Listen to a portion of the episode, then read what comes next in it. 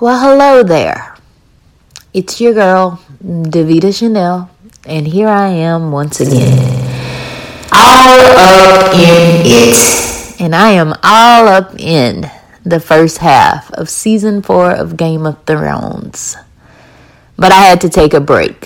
Why, Davita? It's getting good. Good, and it is. All types of things are happening.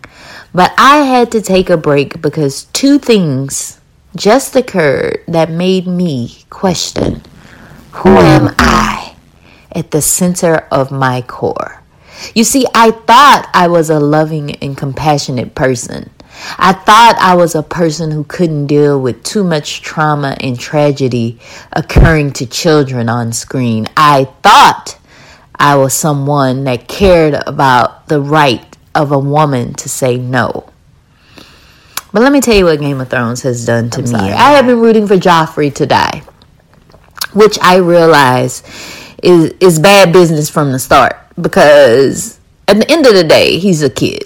He was a crazy kid, but a kid nonetheless. And ever since he lied and started all this shit with Sansa and Arya and the little baker son, you know, I ain't really been fucking with Joffrey. And it just started there and it amped up and he just became this this horrible person. He literally was the reason Ned Stark was beheaded in such an awful way.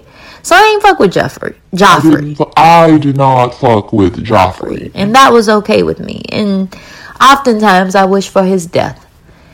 And when I saw him, when I heard him coughing and huh, couldn't get it together, I thought, no way, no way they're going to give me this gift. And then as I saw him shaking on the ground, I knew good and goddamn well it had it had ended. My reaction startled me. Y'all, I was cheering. Yelling and screaming at the TV, clapping out loud. My boyfriend had fallen asleep. He woke up quickly then. I continued on. That was in season four, episode two. I continued on to episode three.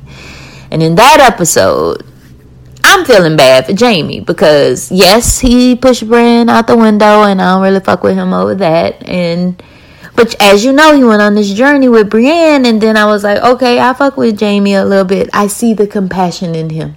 I, I, I get who this man is. But then he came back, and his crazy ass sister lover wasn't giving him the attention he wanted, and he decided to just take it. I don't fuck with rapists. I don't. I don't. I don't. I, I, I can't do it. And you can say what you want. She said no. And yes, she's crazy. She's evil. She's vindictive. But he raped her. He raped her next to their incestuous son's dead body. This shit is wild. This shit is wild. And what's really wild is as I watched him rape her, I didn't flinch. I even caught myself thinking the unthinkable. She deserved it. And at that point, I knew I had to pause. Because what has happened is I have allowed this, this TV show and this world and these times make me doubt what I know.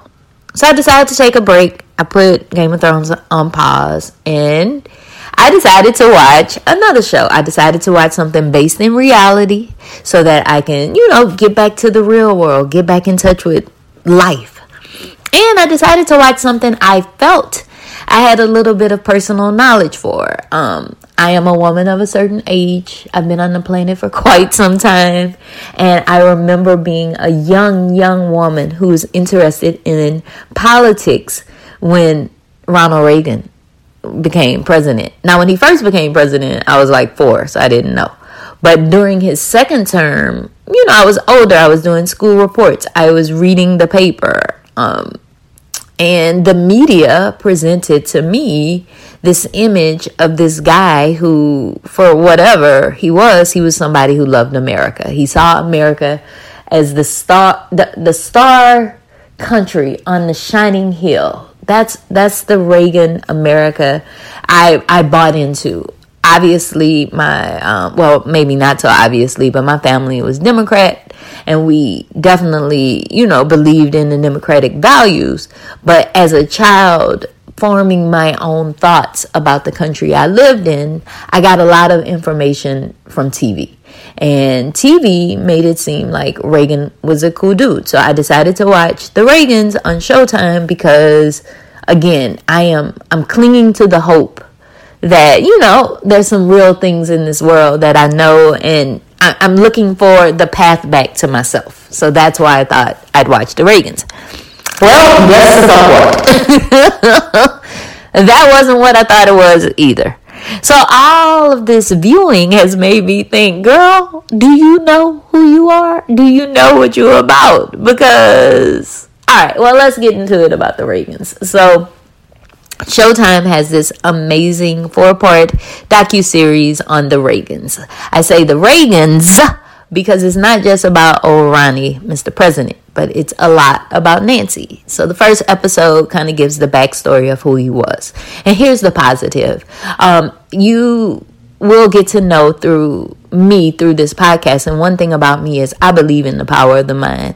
I believe in the secret, the law of attraction. I believe in God's word that if you speak it, so shall it be. Um, if you have the faith of a mustard seed, you can move a mountain. I believe in these these grandiose ideas about what we can do when we focus our attention and our thoughts on on those goals. I've seen it happen in my life. I, you know, I, I claim myself to be a bit of a manifester, a co conspirator with the universe towards the life of my dreams. So I believe in the power of the mind like no other. And what I found in episode one of the Reagans is that so did Ronald Reagan. He was raised in some church that people thought was weird, where that's what they taught. Um, and what I gather is in this church, they kind of, you know, taught the things that the secret taught us years and years later. Um, just that fundamental belief that if you you can see it in your mind it can be so. And the documentary doesn't say this but in my mind and heart i feel that as a little boy sitting in that church ronald reagan thought he could be one of the greatest actors in the world so of course you know the docu-series goes on in this first episode and he moves to hollywood. He becomes a b-level star but he's acting. You know that's still a huge accomplishment. He marries a famous actress. Things look good. He becomes the president of sag. He's doing his thing. And it's all driven by this belief that he can that he's magical and he conceives in his mind this thought of a great America. The problem is, Ronald Reagan and his great America ain't see no black folk. or not no black folk like doing anything of substance. He saw them as subservient. And that was okay to him because that was one of the values he held true. And here's the thing about the law of attraction and the power of manifesting things and that whole see it before it happens stuff. It works for everybody. You don't have to be good in the heart or like your vision doesn't have to be pure for the whole world. It it doesn't matter. If you focus on something you want and you only see that, you know, it's possible to use these tools that are meant to bring good like meditation and manifesting and um you know, uh, speaking it into an existence. All those things can work equally for someone who doesn't hold the same values of you, as you do. And it was clear to me early on, me and Ronald Reagan ain't rock the same. Um, you know, the docu series goes on. It talks about his time as a, a SAG president which means he's supposed to be acting on behalf of all the actors. And it was very clear early on that he be acted he acted on behalf of himself. He strikes a deal that kind of fucked over a lot of actors but it made him you know a good opportunity. He was able to double dip um, through his position as the president of SAG. He literally got a whole house. He got a deal basically, as president of SAG, he lined up an opportunity for this mega agent, Lew Wasserman, which, by the way, there's a great film on Lew Wasserman. Um, just this this powerhouse and this this founding father of the Hollywood establishment we're in right now, but I digress. Um, Reagan did a did a deal that was shady with Wasserman, and he got you know some kickback. And I think at that point he was very clear and very intent on doing what worked for Reagan. So, you know, the series goes on. Um, he and his famous, his first wife was Jane Wyman, who I knew as a kid as the star of one of my favorite westerns. But, you know, back in the day, she was like a starlet. She was somebody hot and on the rise. She was a A-lister when he was a BC lister. Um, and they got married. They were having this life, but it was clear that she was more liberal. How do we know? Because the civil rights movement started. And, you know, she was leaning in on that. He was not. And it seems some other things were going wrong in their relationship, especially after he did this deal for Lew Wasserman that they got a divorce. So now, you know, Reagan is down on his luck. He, you know, is out of work. Like his actor friends aren't his friends anymore because he fucked them. You know, he's he's seemingly done. And this is what I love about life in general. You can always change your position. Things can always change. Things can always get better. Again, it's sad because the same favor is not fair we know this. Favor ain't fair. So the same way something great could happen for me it could happen to somebody who's evil as fuck. That's just how it go. And so reagan meets women. He's dating. He's you know a single he's a divorced bachelor. Um, and he's dating women. And he meets nancy. Enter nancy. I can't remember what her maiden name was but he meets nancy. And she Okay, so it's very hard for me to come to terms with how I feel about her because, again, she's a G. She's got it all going on. It's just that she fundamentally doesn't agree with the things I do. Namely, that me as a black woman should have the same opportunities and I should be viewed as equal as her, a white woman. So apparently, okay, going into this relationship, Reagan had been conservative. He had conservative views. He had, you know, he he thought this ideal America and what the way he pictured it was the way to go. And then he gets with Nancy, whose family, as depicted in the docu series, was very much conservative and also racist. And they didn't fuck with no black people. They weren't about this whole, you know, equal rights for everybody. They weren't about Latinos and black people and women getting the opportunity to vote. They were fine with shit being the way it had been and they weren't weren't progressive at all. So they, Nancy and Ronnie, you know, they connect, they fall in love, they decide to get married, and they they set off and embark on this new life together. And quickly it seems that Ronnie is going to pursue politics, and Nancy's family had come from that political world, and they were very much in tune with the Republican base. Now, what I learned from this docu series is that at that time the Democrats and Republicans were separate. It was first of all only white men, all of them, because nobody else could really vote. So the poorer white men aligned with Democratic values, and then the richer or the more affluent white men aligned with Republican values going into, you know, the late 70s, early 80s.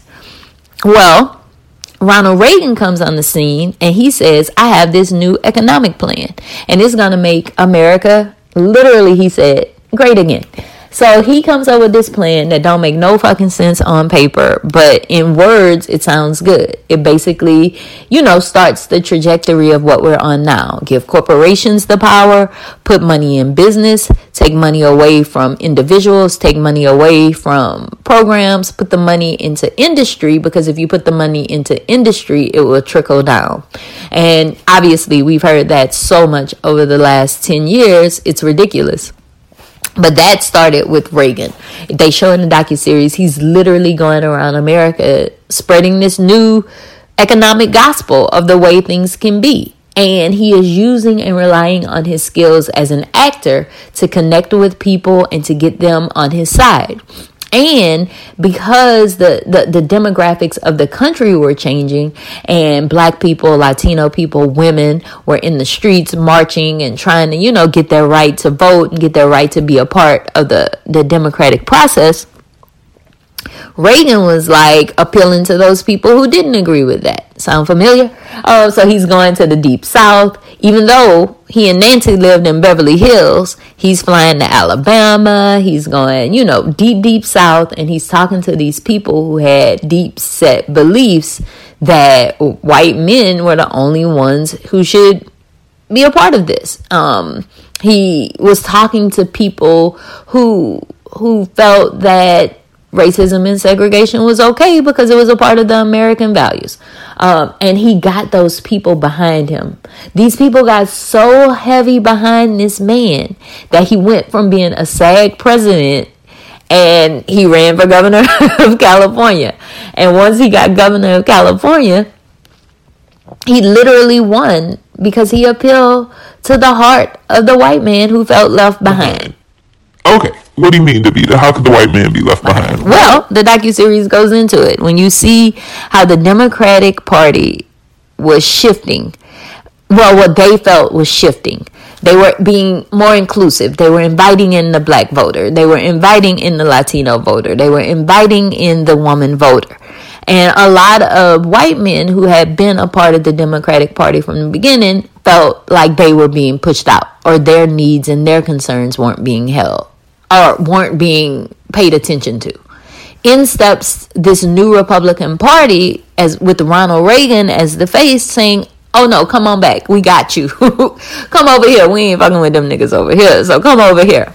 So the film the docu series is so good because it shows how influential Nancy was to the Ronald Reagan we all know and that we came to be a part of.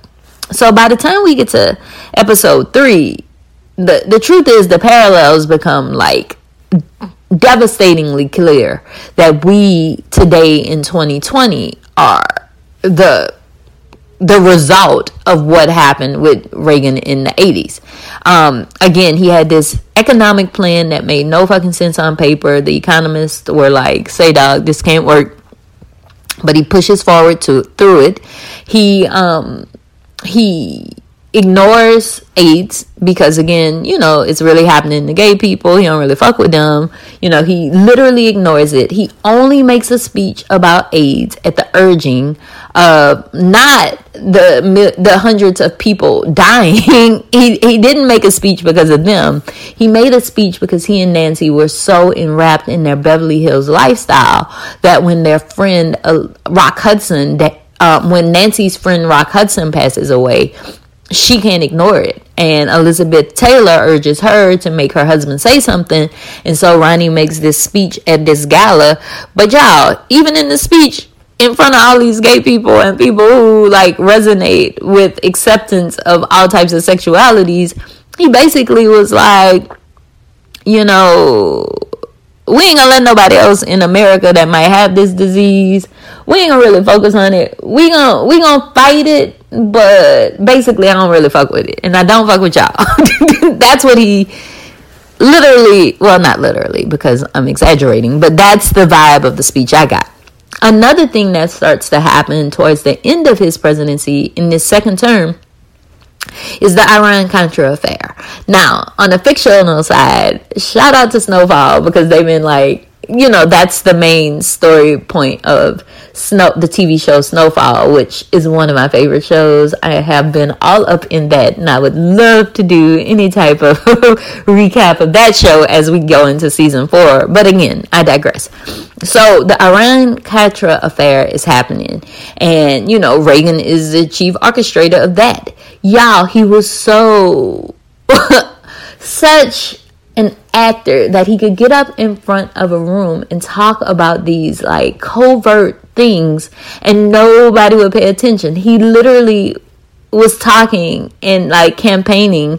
I think it was a debate. He's in a debate with um, his opponent for the second term. He's he's he's running for a second term presidency. And he's in the debate, and y'all, he literally says, like, he spills the beans. He says, We got a guy over there now brokering these deals. That guy was, as we all know now, was Oliver North, and then it came out as this whole big scandal. But Reagan had told people, nobody paid attention. Why?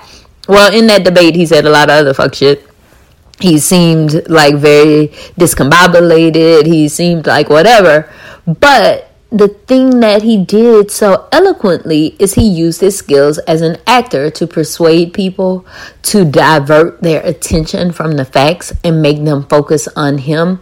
I think it's Lesley Stahl who's a famous journalist. Um, she's now on 60 Minutes. In this documentary, she talks about how all the images that we saw throughout the Reagan presidency were very meticulous and they were they were designed to show us what they wanted us to see because basically if you show people a good enough picture they won't worry about what's being said and that's literally what happened so all that to say like the Reagan years to me exemplify like everything Diddy stood for. How Diddy would always be like, do it like you're doing it for TV. He got that shit from Reagan. Because Reagan did TV like no other. Y'all, this was this conservative man who was very racist, who didn't give a fuck about poor people, who definitely wanted more power to the states, which is code for white supremacy. He definitely was just like a a bad dude. He raised taxes. He like very much put pressure on the poor to support the like country economically. It was a very, very dark time. But if you look back at the pictures, it seemed like things were booming. I'm telling you now, I guarantee you, go talk to like a real true Republican and tell them you don't like Reagan, they will go the fuck off because they fuck with Reagan. Why? Because the the the image is that Reagan was the real deal. Reaganomics seems like this this great thing for America. Um, you know, he he made Gorbachev tear down that wall.